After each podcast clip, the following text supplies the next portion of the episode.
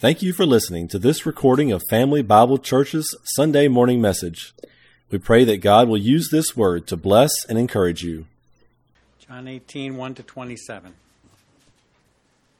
When Jesus had spoken these words, he went out with his disciples over the brook Kidron, where there was a garden, which he and his disciples entered. And Judas, who betrayed him, also knew the place for Jesus often met there with his disciples. Then Judas, having received a detachment of troops and officers from the chief priests and Pharisees, came there with lanterns, torches, and weapons. Jesus, therefore, knowing all things that would come upon him, went forward and said to them, Whom are you seeking? They answered him, Jesus of Nazareth. Jesus said to them, I am. And Judas, who betrayed him, also stood with them. Now, when he said to them, I am, they drew back and fell to the ground. Then he asked them again, Whom are you seeking? And they said, Jesus of Nazareth. Jesus answered, I have told you that I am. Therefore, if you seek me, let these go their way, that the saying might be fulfilled which he spoke, Of those whom you gave me, I have lost none. Then Simon Peter, having a sword, drew it and struck the high priest's servant and cut off his right ear. The servant's name was Malchus. So Jesus said to Peter, Put your sword into the sheath. Shall I not drink the cup which my Father has given me? Then the detachment of troops and the captain and the officers of the Jews arrested Jesus and bound him and they led him away to Annas first, for he was the father in law of Caiaphas, who was high priest that year. Now it was Caiaphas who advised the Jews that it was expedient that one man should die for the people. And Simon Peter followed Jesus, and so did another disciple. Now that disciple was known to the high priest, and went with Jesus into the courtyard of the high priest. But Peter stood at the door outside. Then the other disciple, who was known to the high priest, went out and spoke to her who kept the door and brought Peter in. Then the servant girl who kept the door said to Peter, You are not also one of this man's disciples, are you? He said, I am not. Now the servants and officers who had made a fire of coals stood there, for it was cold and they warmed themselves. And Peter stood with them and warmed himself.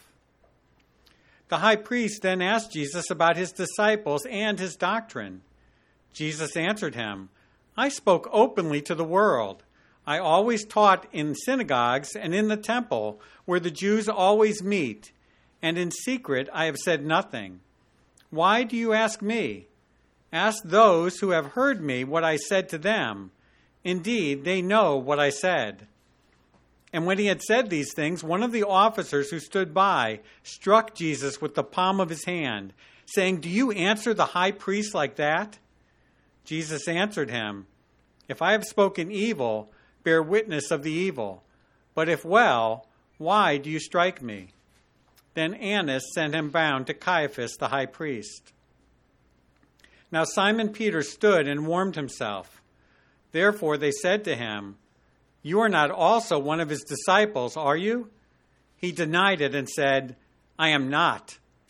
One of the servants of the high priest, a relative of him whose ear Peter cut off, said, Did I not see you in the garden with him? Peter then denied again, and immediately a rooster crowed.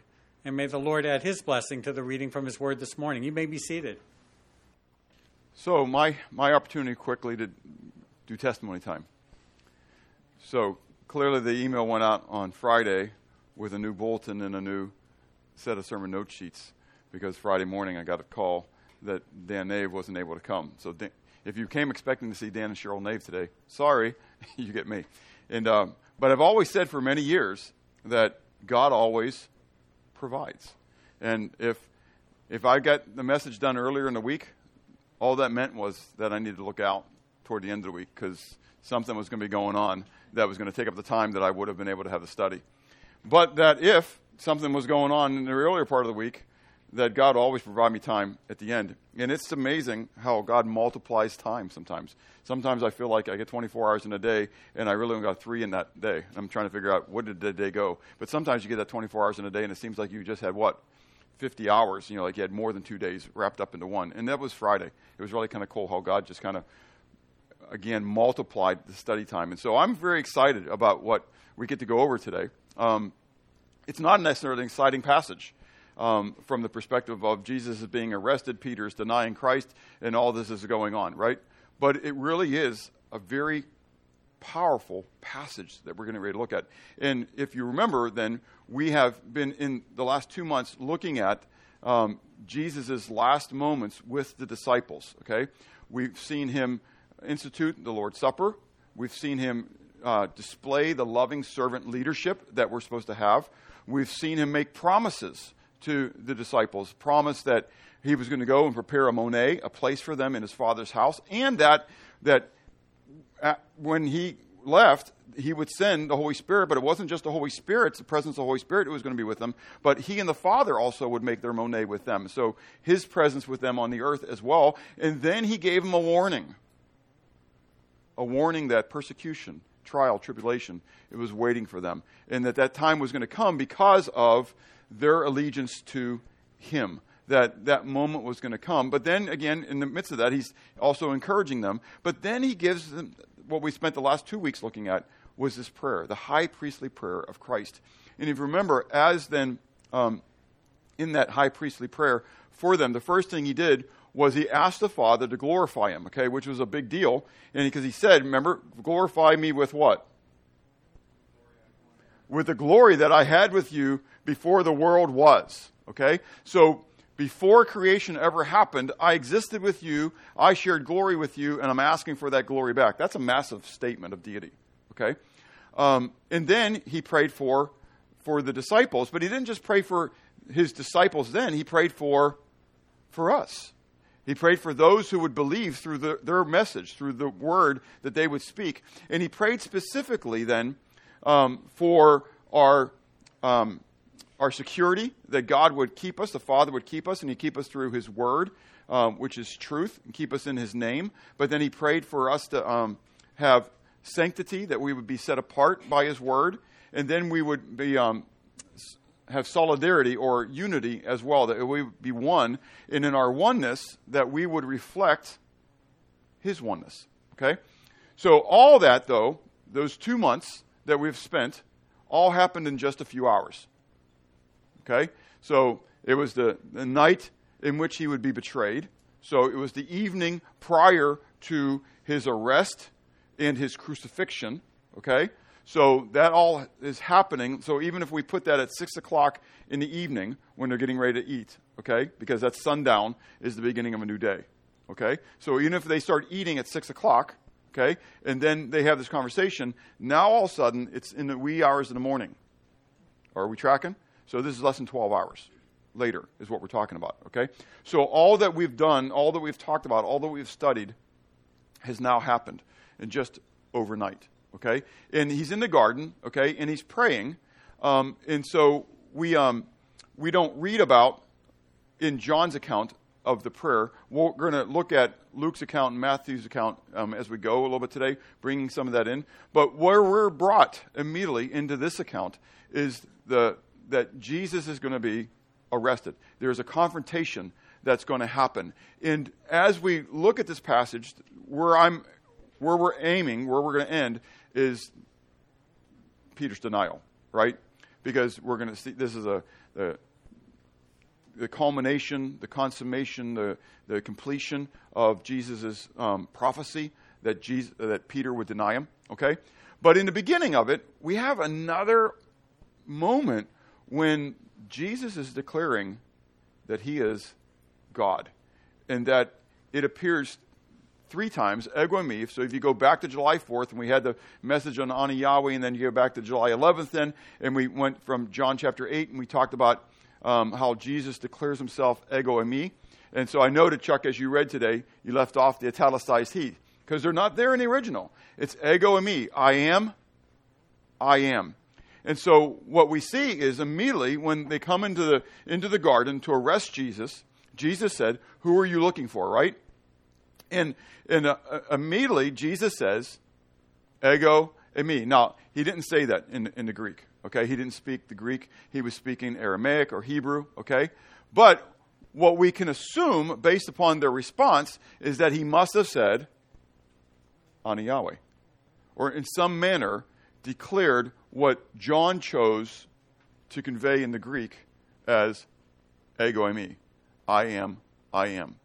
Because we see then the response, the reaction of the crowd, and that is that they fall back, okay, and fall to the ground. Okay? There is a, an impact of what he declared and what he stated. Now, I'm going to be straight, okay? Um, I can take this in a military, military point of view, okay? That um, they come into the garden, they're expecting a rabble, right? A, a, group of guys who are surrounding Jesus, right? And so they come to, and they meet this guy who seems to be very peaceful, and they say, and he says, Who are you looking for? And he says, and they said, Jesus. And he says, I'm the guy. And so they fall back into a military position, you know, because now all of a sudden they're expecting a what? A fight.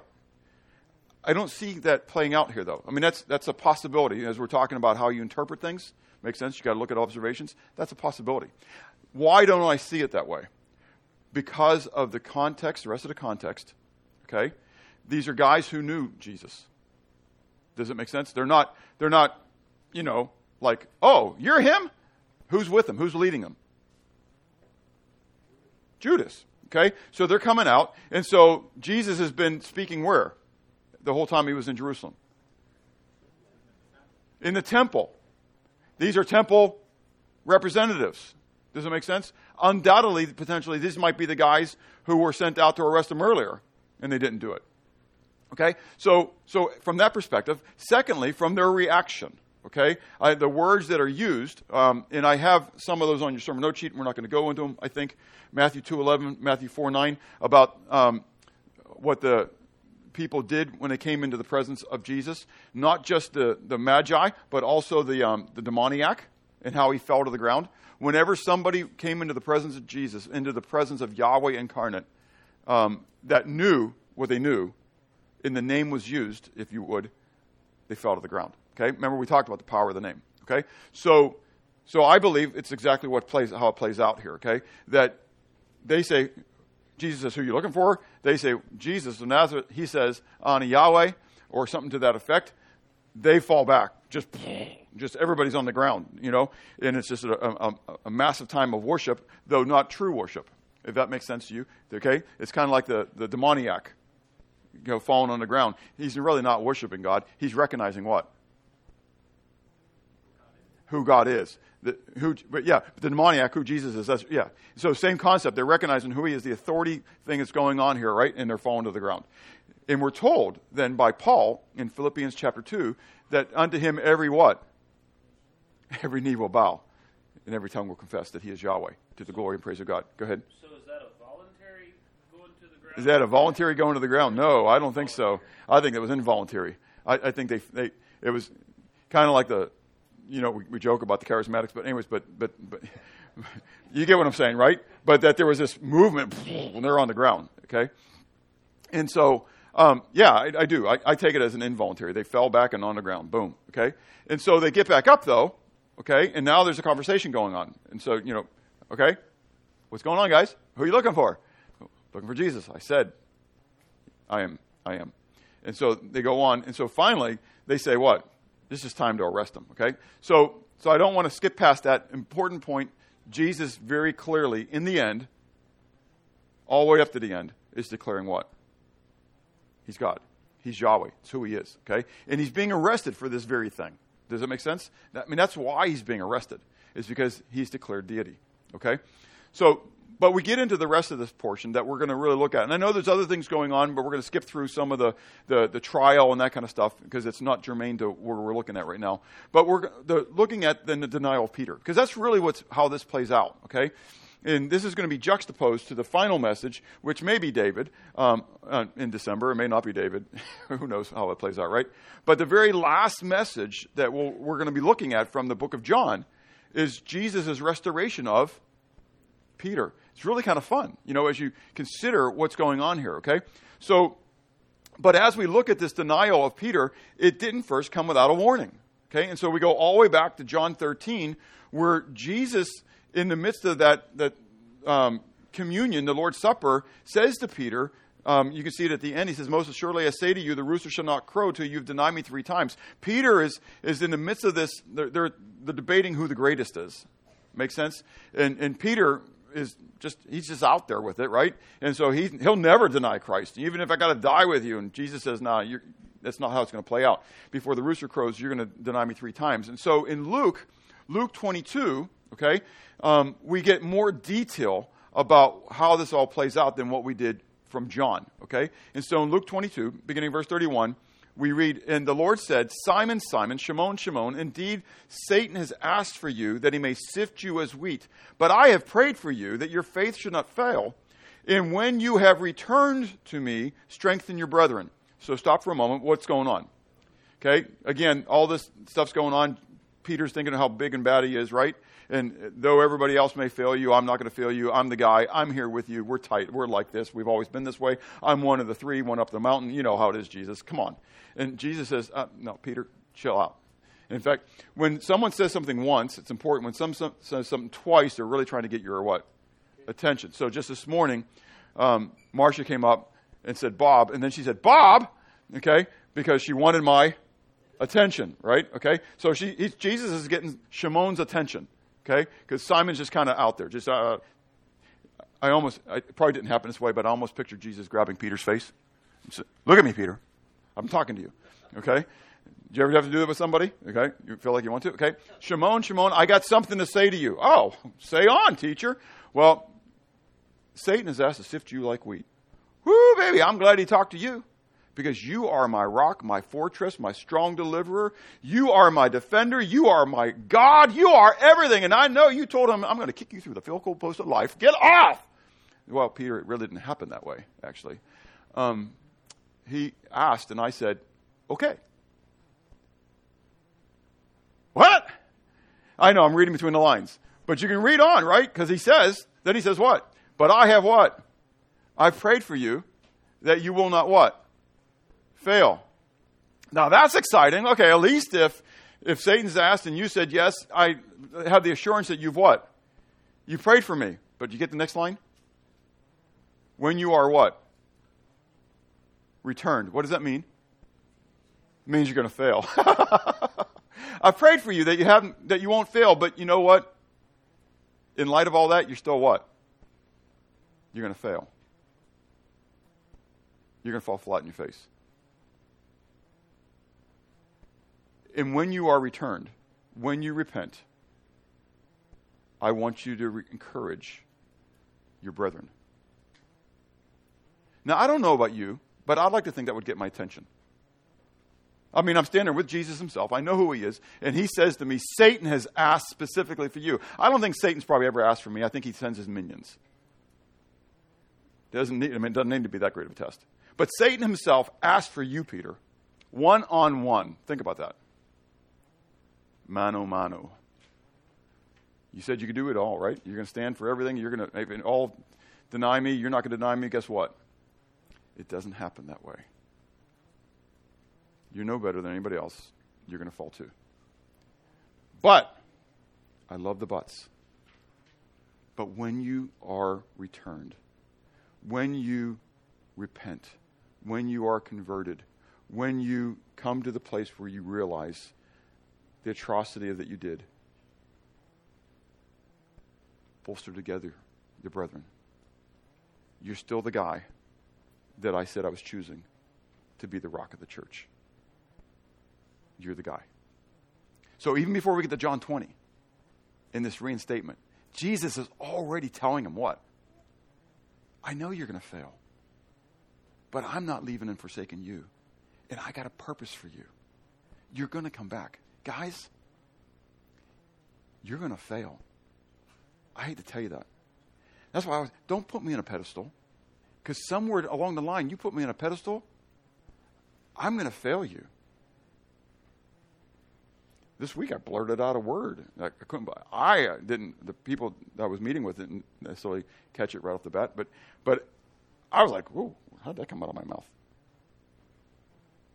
It'd have bothered me if I was the people I was talking to. It bothered me the rest of the night. I prayed the rest of the night, the Lord, how did that, where'd that word come from? Does it make sense? Okay? Life happens. And all we're, all the pressure cooker situations do is prove that what? We're not perfect. And that's why we need Jesus. So he goes on and he says, Peter says, No, no, no, no, no. I'll, I'll do all this. He says, I'll tell you the truth, Peter. The rooster's not going to crow until you what? Deny me three times. Okay? So we go on to come out to the Mount of Olives. And as they was accustomed, Jesus and his disciples also followed him. And when they came to the place, he said to them, Pray that you may not enter into temptation. Now, again, Peter, James, and John are one of the three that he takes with him to uh, the stone's throw away and tells them to do this, right? I'd like to think that if Jesus just said to me, Satan is asked to sift you like wheat, and I gave him permission, and you're going to fall. And then Jesus says to me, Pray so that you don't fall to temptation, that I'd what? I'd be listening. I'd start praying. Peter, James, and John, Jesus comes back, and what's he find them doing? They find him sleeping.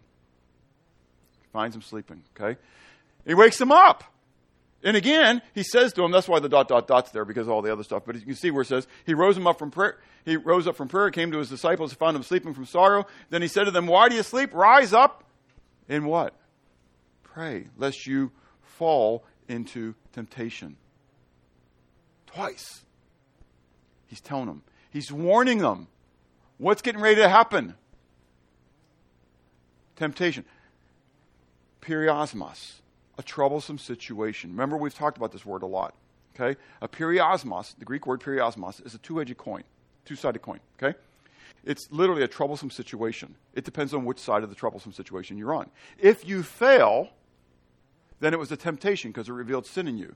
If you, if you stand up to the troublesome situation, then it was a trial. James chapter 1. Count it all joy, brethren, when you fall into divers kinds of temptations. It doesn't say that. What's it say?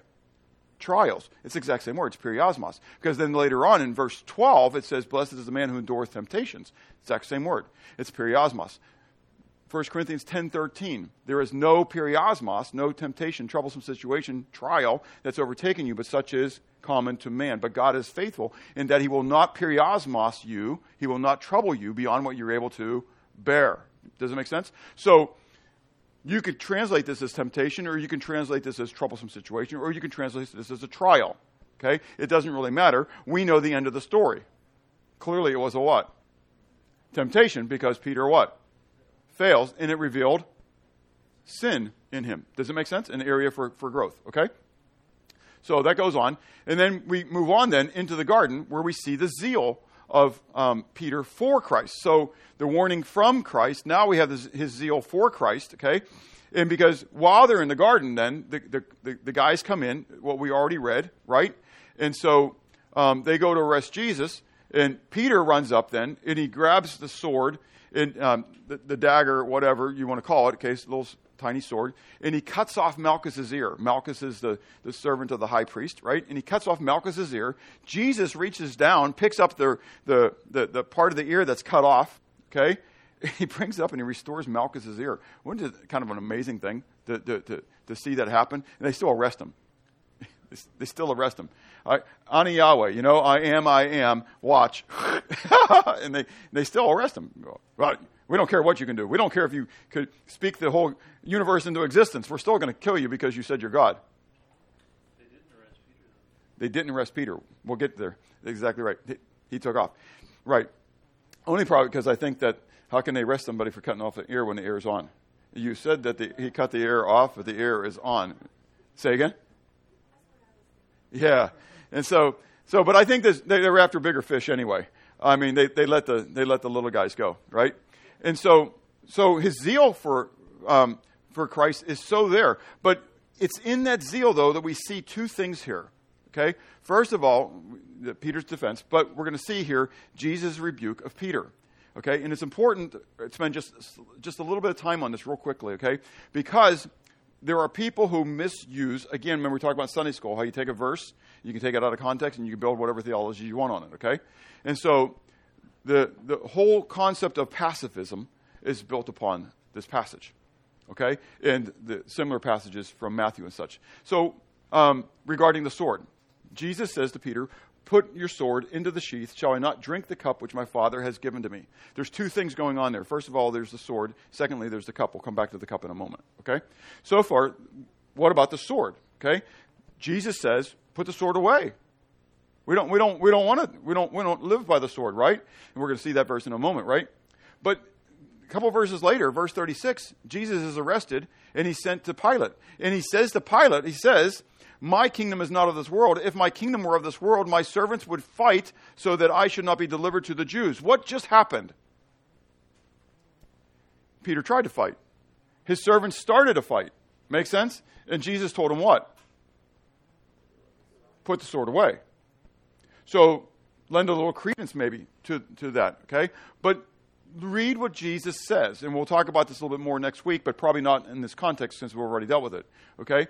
Jesus says, if my kingdom was of this world, then what? The servants would fight. They would fight. In other words, the God of the Old Testament is still standing in front of them. Is Yahweh the God of the Old Testament? Is Jesus Yahweh incarnate? The God of the Old Testament is still standing in front of them. What did the God of the Old Testament have Israelites do when they went into the promised land, quote unquote? Fight some things that we're we really don't want to talk about. I mean, think about Saul. Saul was told to go wipe out the Amalekites, not just the adults, not just the fighting men, but all the adults, all the kids, right? All the all the animals. In fact, Saul kept the king, King Agag alive, and he kept some of the best cattle alive, and God said, "What? You're losing the kingdom for this because you disobeyed me." God delights in obedience more than he delights in sacrifice. Yes? Okay? So, so remember, we're, we do not have two gods. I got the holy God and I got the, the loving God. No, you don't. You got a loving, holy God or a holy, loving God. Whichever way you want to play that one out, and I don't really care. You got one and the same God if you have the God of, of, of, the, of the scriptures. Okay? And so Jesus isn't saying we can't do that. So let's go on. Matthew 26, verses 51 and 54. This is Matthew's version of what happened. Okay? And suddenly one of those who were with Jesus, we know that's who? Peter, stretched out his hand and drew his sword, struck the servant of the high priest, cut off his ear. Jesus said to him, Put your sword in its place, for all who take the sword will what? Perish or die by the sword? Or do you think that I cannot now pray to my Father, and he will provide me with more than 12 legions of angels? How then could the scripture be fulfilled that it must happen thus? Jesus is adding a little bit of detail for us here. What's happening? Scripture is what? Being fulfilled. I need to be what? Arrested. I'm going to I'm going to go through this, and we're going to talk about the cup in a moment. This is my cup that I must drink. And so he tells him to do that, but, he, but know what he says. Again, details are important. Do you not realize that at this very moment, I could ask the Father and he would send me 12,000 angels to come defend me? I believe that that choir of angels, which we're never told it was a choir of angels, back in Luke chapter 2, when at the birth of Jesus, it was the heavenly host. And if you go back to the Old Testament of Yahweh Sabaoth, the, the, the Yahweh of the host, that word is for an army, a host of an army, okay? And that surrounding Bethlehem on the night in which Jesus was born, not the night in which he was betrayed, but the night in which he was born, that surrounding Bethlehem that night was a heavenly host, a warrior, um, uh, um, heavenly warriors who were surrounding the city. The, the, the, the, the Delta Force, the, the special forces of the angels, whatever, however you want to look at that, they were surrounding Bethlehem because nothing was going to touch the Savior when he came into the world. I think we see a little bit of that in Revelation, when we, talk, when we read about the red dragon and how he's ready to, to, to, to eat the, the child who's going to be born to the woman. It's another story. We'll go there some other day. Okay? But the point is, all that's going on, and there is war going on in the heavenlies at the moment. Okay? And so Jesus says, Look, you guys, if this was something that the Father didn't want to have happen, what would he do? Would have a heavenly host coming. You know, this is Jesus. This is the same guy who's going to come on a white horse with Chesed Nemet tattooed on his thigh with a what? With a ho- heavenly host behind him. And what's going to happen? That the, the picture that I'm just describing right now, what do we commonly refer to that as? Armageddon. Armageddon. And what happens at Armageddon? All the nations that rise up together against Israel and then ultimately against Jesus are going to be slaughtered in the Valley of Megiddo, in the Jezreel Valley blood up to the horse's bridle. That doesn't sound like a very, you know. In fact, Jesus said, I didn't come to bring peace, I came to bring a what? A sword. Okay? So now, but as you, hopefully as you're seeing this, you're starting to understand a little bit more, okay? And that is that we're not talking about necessarily a physical kingdom in a physical war, that Jesus doesn't want us to expand the kingdom through war, through fighting but rather that there's a spiritual war going on and that he wants us to be involved in a spiritual battle. So, again, from Luke, now we go a little bit further into this passage for Luke 22, okay? And it says, And Jesus said to them, When I sent you out without money, when I sent you when I sent you without money bag, knapsack, and sandals, did you ever lack anything? And he said, They said, Nothing. Then he said to them, But now he who has a money bag, let him take it, and likewise a knapsack. And he who has no sword, and I looked this up in the Greek to make sure this was right. This is exactly how it says it. Okay? Uh, maybe switching the words just a little bit. But he who has no sword, let him sell his garment and what? Buy one. Now, I'm not going to be standing here and telling you that if you don't own a pistol or, or a revolver or whatever handgun, that you need to go sell clothes, grab something from your, your closet, go sell it, and go buy one. But if you bring this into to the modern, that's what Jesus has told them. Go sell your extra coat and buy yourself a personal defense item. Okay? Why? Well, he goes on because it says that he was numbered with the what? Transgressors. Okay? So there is a, a, place where there is this battle that's going on, okay, between the physical and the spiritual. And so continuing on in Luke 22, okay, we're in the garden. When he comes to be arrested, okay, um, he tells the, his disciples, permit even this, okay, but then look down at the very bottom in the red, where Jesus is talking to the chief priests, captains of the temples, and the elders, and he says, Have you come out against me as a robber with swords and clubs? When I was with you daily in the temple, you did not try to seize me. In other words, the point is, you've seen me. Remember what we talked earlier? These guys have seen him, right? when I was with you daily in the temple. You didn't try to seize me, but now this is your hour in the what? Authority of darkness. You're coming out under the cloak of who you really are. The spiritual war, you're walking in darkness. This is all about light versus darkness. And this is how it's playing out. There's a spiritual war going on. But Jesus emptied himself, right? And he allowed himself to be taken in order that, we're going to talk about this with the cup, in order that he might drink the cup for us, that he might be the penalty of our sins. Okay? 2 Corinthians chapter 10, Ephesians chapter 6, we don't have time to get into them, but talk about this spiritual war and that we're not, we don't wrestle according to the flesh, but we wrestle according to the spirit. So I want to bring out this balance to you, okay? And again, not having time to develop any further, okay? And that is there's a place in the, in the flesh, in the, in the physical realm, where I'm called upon to, to fight, okay? I was in the Army. I don't regret my days in the Army, okay? I had 11 retirement years, okay?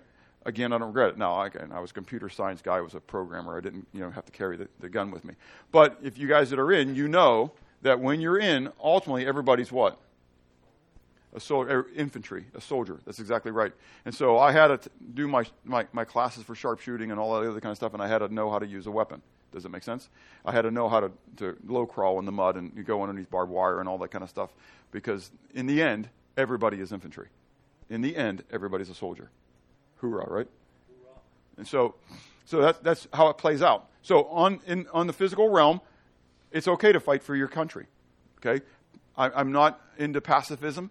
Okay, now people have got to make decisions for themselves how they play that out, but I don't think the Bible teaches that. Okay.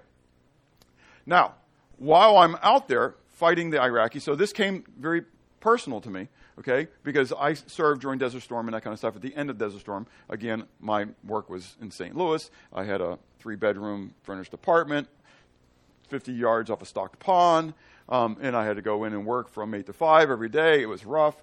But, anyways, somebody had to do the programming, right? But the point is, there are people who, who, who look at you because you're, you're going and you're serving during a time of what? War. But the whole time, even before I was activated to do all that, I kept challenging people to pray for the Iraqis. What? They're my what? Enemies. But Jesus said what? Love your enemies and pray for those who what? Despitefully use you, persecute you. Let's assume for a moment, and this is not a true assumption at all, but let's do the, the um, Constantine, we're going to march the, the army through the river and make them all a Christian army, right? So let's assume for a moment that all the Americans over there were believers because they're from a Christianized land and you're not from a Christianized land. Even the United Nations determines this to be a pagan nation. Okay, just so you know that. You can go up and check me out on it. Okay? So it's not a Christian nation. But let's assume for a moment everybody went over there who was a believer. The minute they shot their gun and they killed somebody who potentially was an Iraqi, who we assume were all Islamic, therefore they didn't know Jesus, what happens to them? According to your theology, they go to hell. There's a bigger battle going on than that physical battle. Do you understand? And my desire was I understand my plight, if you would, my purpose in, in serving my nation. But there's a bigger battle going on. I have a greater allegiance, and that allegiance is to Christ. And so my greatest prayer is for the salvation of even my enemies. Again, just to not draw it too further out, but that's as I've shared in the past, if somebody comes in and he's got a gun, I see him. I'm, I'm going to be the guy, right? I'm asking you, don't kill him right off the bat. Okay? You can say, well, it's self defense. Give me a chance. Or you guys take the chance to witness to the guy. Clearly, he needs what? He needs help. Even as a believer, assuming we're going to say that he needs saved. So I'm not even worried about his help. I'm worried about his soul because he's about ready to die. Does it make sense? Okay? And so um, so I'm worried about his redemption and his salvation at this moment. And if God brought him in so that he can be saved, praise God. But if he doesn't listen to that, he pulls the trigger and he blows me away, by all means, what? Take him out. I, am assuming. I've always joked, I'm not worrying about, I'm, I'm going to be ducking from, from the uh, friendly bullets, okay, that are in this place. I mean, I, I know there's enough defense happening in this little bitty room, okay? So just please be careful with all the walls and the windows. We don't have to want a lot of. Anyways, so. but you get what I'm saying? Okay? There's a place. There's a place that Jesus talks about for this defense. But ultimately remember the what? The greater purpose. In the end, to be absent from the body, I'm going to die one day anyway. To be absent from the body is what? Present with the Lord. And so while I'm on the earth, I have a purpose and it's a greater purpose. And so I've got to be prayerful in, in seeking God's face as far as at what place that self defense, quote unquote, whether it's national self defense or individual self defense, how it plays out. Okay? So you, you work it out on your own, okay? But it's there. Secondly, is regarding the cup. Okay? And again, I don't want to spend a lot of time on this, but it's important. I got a lot of verses, so I'm going to run through them and we'll talk about them all in a moment. Okay? So let's we're going to read a bunch of verses. Matthew 6, 26, verse 39 and verse 42. Okay? Then Jesus went a little further off, fell on his face, and prayed, saying, Oh my Father, if it is possible, let this cup pass from me. Nevertheless, not as I will, but as you will. Again, a second time, he went away and prayed, saying, Oh my Father, if this cup cannot pass away from me, unless I drink it, your will be done. Remember? So Jesus is talking about he's got this cup that he has to drink, okay? So then we see in Psalm 75, now I want you to read the whole psalm at some point, okay? But the pertinent verses are down from 7 to 10, okay? It says, But God is the judge. He puts down one and exalts another. For in the hand of Yahweh there is a cup, and the wine is red. It is fully mixed, and he pours it out. Surely its dregs shall all the wicked of the earth drain and drink down. Wait, I thought it was Jesus who's going to drink it. We'll talk about this in a moment, okay? So this is a cup for who? for the earth. But I will declare forever, I will sing praises to the God of Jacob. All the horns of the wicked I will also cut off, but the horns of the righteous shall be exalted. Then we go to Genesis, I believe. Yep, Genesis 49, verses 9 to 11. Judah is a lion's whelp. From the prey, my son, you have gone up. He bows down, he lies down as a lion, and as a lion, who shall arouse him? The scepter shall not depart from Judah. This is a prophecy, nor a lawgiver from between his feet until Shiloh, that's Jesus, comes. Into him shall be obedience of the people, binding his donkey to the vine, in his donkey's colt to the choice vine. He washed his garments in wine, and his clothes in the blood of grapes. Hmm, what does that mean? Well, we go to Revelation chapter 7, verses 13 to 15. Then one of the elders answered, saying to me, Who are these arrayed in white robes, and where did they come from? And I said to him, Sir, you know. So he said to me, These are the ones who come out of the great tribulation and washed their robes and made them white in the blood of the Lamb. Therefore, they are before the throne of God and serve him day and night in his temple. And he who sits on the throne will dwell among them. And then finally, Matthew 26, verses 27 to 28. This is at the, the Lord's Supper. Jesus says to them, He says, Then Jesus took the cup, gave thanks, gave it to his disciples, them, saying, Drink from all of you, for this is my blood of the new covenant, which is shed for many for the remission of sins. All right, a lot of verses. Whew, what does all that mean? What cup was Jesus getting ready to drink? Well, on the very plain level, very, very um, first level, okay, there is the point where each of us have a cup to drink. It's our life, it's your fate, it's your destiny. Does it make sense? It's going to be the one that you drink, okay? So that's, that's there. However, Jesus specifically then, I didn't share this passage, but he says to his disciples, says James and John, remember when, when they were asking to sit on his left hand and on his right hand, and he said, Are you able to, to drink the cup that I'm going to be drinking from? You know? And they said, What? Sure. Yeah, whatever. That's why I didn't even put it up. It's like, no, you guys don't get it. You have not got a clue what he's talking about. Okay? Because his cup was different than my cup. Even though Jesus said to be his follower, that I need to deny myself, take up my cross what? Daily, follow him. My cross is different than his cross. Are you tracking with me? So we all have a cup in a sense that we're drinking from every day. You may be sipping it, you may be gulping it, but it's your cup. I can't drink your cup, you're not going to drink my cup. And I cannot drink Jesus' cup. But this is a specific cup that he's talking about as well. And this is a cup of the judgment of sin that's going to be poured out upon the earth. The wages of sin is what? Is death. But without the shedding of what? blood, there's no remission of sins. So, I, because of my sin, you, because of your sin, deserve to die. Physical death, you already have social death and spiritual death, and you're on your way to physical death. Okay? You say, what do you mean by all those deaths? Well, go back to the garden. The day you eat of it, you shall surely what? Die. What happened immediately when Adam ate of the forbidden fruit? Well, well, that's true, but we don't see that immediately. That's the second thing we see. What's the first thing we see? Say again?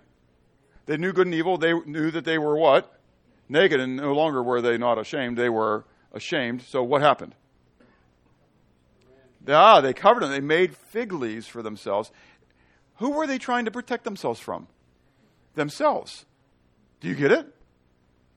There was a social separation, separation in the soul. And we see it play out even further when, when God says to Adam, What is this you've done? And Adam says, What? It's the woman you made me. Automatically, I mean, there's the blame shifting going on. There was personality, whatever you want to call it, soulful separation, soulful death. There was a death in the relationship of individuals. Okay, but then we see, as Steve, as you said, really the first thing that happened along with it is the, the death in the relationship with God, spiritual death. Because when God comes to walk in the garden, they must, must have been normal thing for him to walk in the garden for them to fellowship. But the minute they heard his voice, they did what? They hid. Okay? So there was a spiritual death. And then God kicks them out of the garden so that they can't eat the tree of life in order for them to what? Die. Death is actually an act of grace. So you're not stuck in this body of sin. Could you imagine living forever? Can I tell you that's what hell is? That's what hell is. Ultimately, that's what's going to happen to the people who don't accept Jesus Christ as their Savior. They're stuck in themselves, they're stuck with themselves. I joke a lot of times that I've come to know myself and I've come to be, I'm, I'm okay with myself. I've come to live with myself. But you know what? I really don't want to be stuck with myself for, for, for eternity. I'm looking forward to this mortal putting on immortality, for this corruptible putting on incorruption. I'm looking forward to this sinful being being perfected and pure. I can't even imagine what that would look like. I can't, it just didn't even cross my brain. But Jesus drank the cup for me. So, 2 Corinthians chapter 5, verse 21.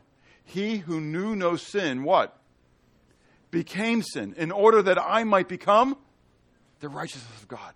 How cool is that? Jesus drank the cup that I deserve to drink. He drank the cup that I deserve to drink. It's through faith in him that allows me not to have to drink the cup. But as we saw in Psalm 75, the reality is the cup's still there. And those who don't believe in Christ will have to what? Drink the cup. God has prepared the cup of judgment. It's already been mixed, it's already been prepared. And apart from his grace and his mercy, it's yours to drink all the way down. But Jesus drank it on our behalf. How cold is that? I got to move on. I'd like to spend time on it. But then we have the disavowal of Christ. Peter, I mean, what a what a guy. I mean, you know, he was warned, and then he has this zeal for him, and all of a sudden it's like, ah, all that's by the wayside because now all of a sudden, this is really a war. I wonder, part though, if Jesus was or Peter was feeling a little spurned because he, he, he did come to Jesus' defense. And Jesus said, What? Not now. But he goes into the, the, the courtroom, the, uh, the courtyard, okay? And he gets there because John, okay? Now we're told, we're not told who it is, but interpretation wise, we come to the conclusion that's probably John, okay? So why don't they accost John? I don't know. I can't answer those questions. Those are questions I ask all the time, so don't ask me because I don't know, okay?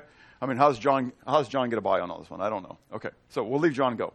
Let's go, let's go to Peter. Because, first of all, there's the accusatory question. At least from John's perspective, it's given as an accusatory question. From Matthew's perspective, it's just made as an accusation that you are one of his disciples, right? And so this servant girl says to him, Aren't you one of his disciples? What would you say? Now, if it's in Walmart's parking lot and there's no threat going on, you'd say what? Yeah, yeah, sure I am. But you got a big, ugly guy breathing down your neck, and he says, I hate Christians. Are you one of his disciples? You go, oh, well, yeah, yeah. Yeah.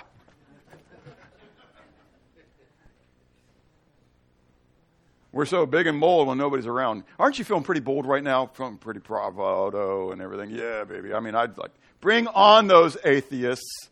Let me deal with one. You know, be ready to give an account for an answer and all that kind of stuff, and I'm ready. I'm on it. So why do you believe? Oh, well, I, here's a tract. Thank you so much. It's about my church. Sorry.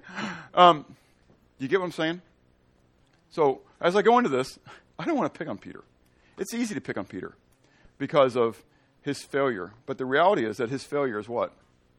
So similar to to mine all the time. So, so his, ac- his accusation, then Jesus' answer uh, Jesus, Peter's answer.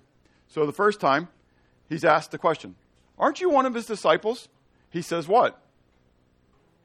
No, no, no, no, I'm not. I'm not. I'm not. Hmm. I'd call that a what?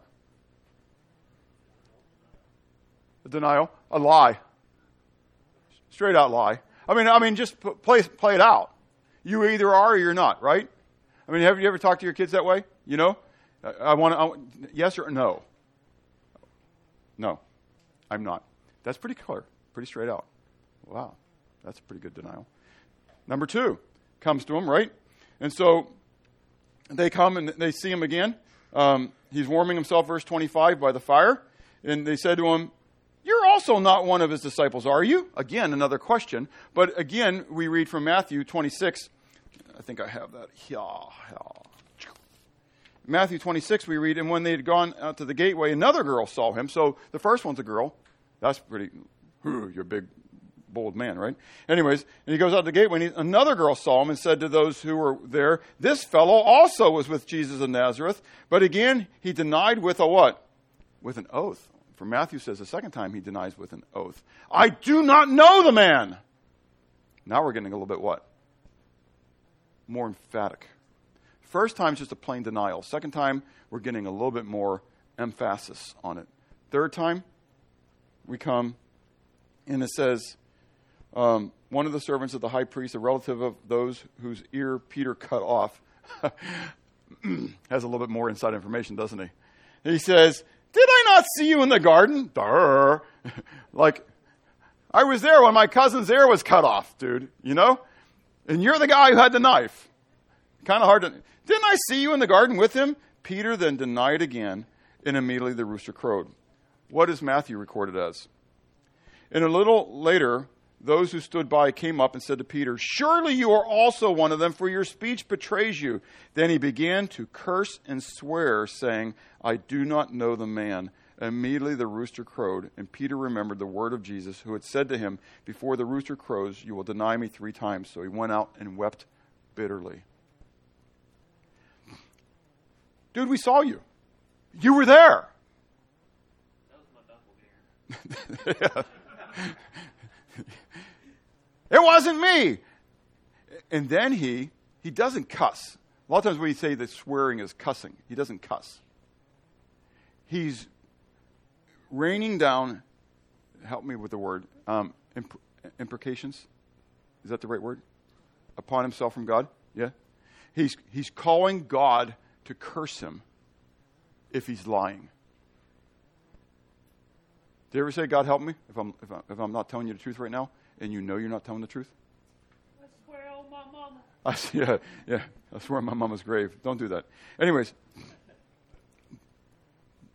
but, G, but Peter, Peter is raining down curses on himself. Curses. Curses on himself. If he's lying. And he's what? Lying. How many times was he lying? Three times was he lying. Could you imagine being Peter at this moment? Calling upon the name of God to curse you if you're, if you're not telling the truth? Peter. Don't you? It would have said Shimon. It wouldn't have said Peter. maybe it would have said Peter just because that would have really been a slam, and I'll call it, maybe it said Cephas, you know? Cephas, oh! you know? At that moment, you realize what? Everything Jesus said about you was true. Peter goes out and weeps bitterly. There was another guy that night who went out and wept bitterly too. Who was the other guy that went out and wept, wept bitterly? Judas. Because it didn't play out like he thought it was going to play out. But in the book of Hebrews, we read, um, in, in 2 Corinthians, we read, and then also in, in Hebrews chapter 12, we read, um, I think it's 2 Corinthians chapter 3, that there's a, a, worldly sorrow and a godly sorrow. And in Hebrews chapter 12, um, we read about um, Jacob and Esau, that Esau um, was sorrowful, but not unto repentance. There's a sorrow that leads to repentance and a sorrow that doesn't lead to repentance. Jacob, or sorry, Judas had a sorrow that did not lead to repentance. Peter had a sorrow that leads to repentance. And that's where we'll get to in John chapter 20 in a few weeks. Okay? But I want to ask you then are you a disciple of Jesus? Are you his disciple? How do you respond when somebody puts you on the spot? Are you willing? Now, you may be in a good spot, like I'm looking at Zach, you know. You know, you're, you're in a good spot. You work for a guy who's a believer, you know. And so Joe wouldn't fire you, he'd commend you for standing up for Christ on the job, right? And so, hopefully, anyways. And so, um, but not all of you have the luxury. You're going to lose your job if you take an, uh, and you, you think, well, it's not going to happen. It's going to happen. Just think of how the world's played out in the last 18 months. It's moving quickly, and it's coming to a neighborhood near you. What are you going to do if you lose your job for naming the name of Jesus?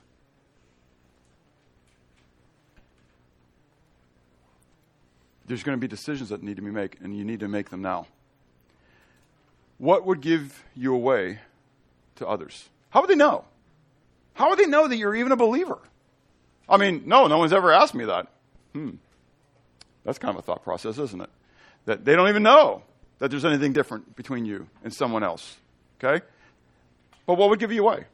Then, do they have to guess or would they know? Okay? Are you willing to take a stand for Christ and proclaim allegiance to his name boldly? That's where Peter was in the end struggled. The time to be prepared for it is when? Now. Do you know why Peter failed? Not because he didn't have zeal. Why did Peter ultimately fail? Brian, say it louder. He didn't prepare. How didn't he prepare, Brian? Prayer. Jesus told him what to do. He told him to pray so you don't fall, enter into temptation. How's your prayer life? How's your prayer life? Do you wonder? I'm looking in the mirror. Do you wonder why you stumble? Do you wonder why you fall? I have to put it as a scheduled appointment on my on my Google Calendar so it goes off for me. Or actually, it's not Google Calendar; it's on my phone, so it goes off for me to remember to pray. We got to pray, y'all. That's what Jesus told us to do. To pray. Is there then a need to change the way you think and therefore change the way you act? Let's pray. Father, thank you for your love. Thank you for your goodness to us. I thank you, Lord, for the testimony of Peter. Even the failure. Lord, I think of uh, Avram, who you called from the land of Ur and who was faithful to go, and yet got a little bit of a famine and he walks away from the land and goes and gives away his wife in the, in the, in the meantime. And you have to watch over him and protect him and bring him back to the land. Lord, you are so good and gracious at letting us know, even I think of the failure of David, Lord, at letting us know that these men of faith also had weaknesses and failures. Not that we want to relish and excuse our failures because of theirs, but Lord, you're a God of grace and a God of mercy. It doesn't take you by surprise when we fall, when we fail.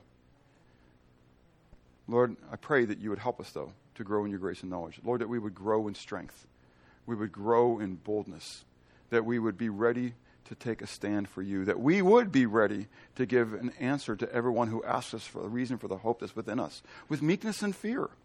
Lord, seeking to honor and glorify you in that, and that you would put the words in our mouth as you promised to do in that moment, and that you would receive the glory. In Christ's name, amen.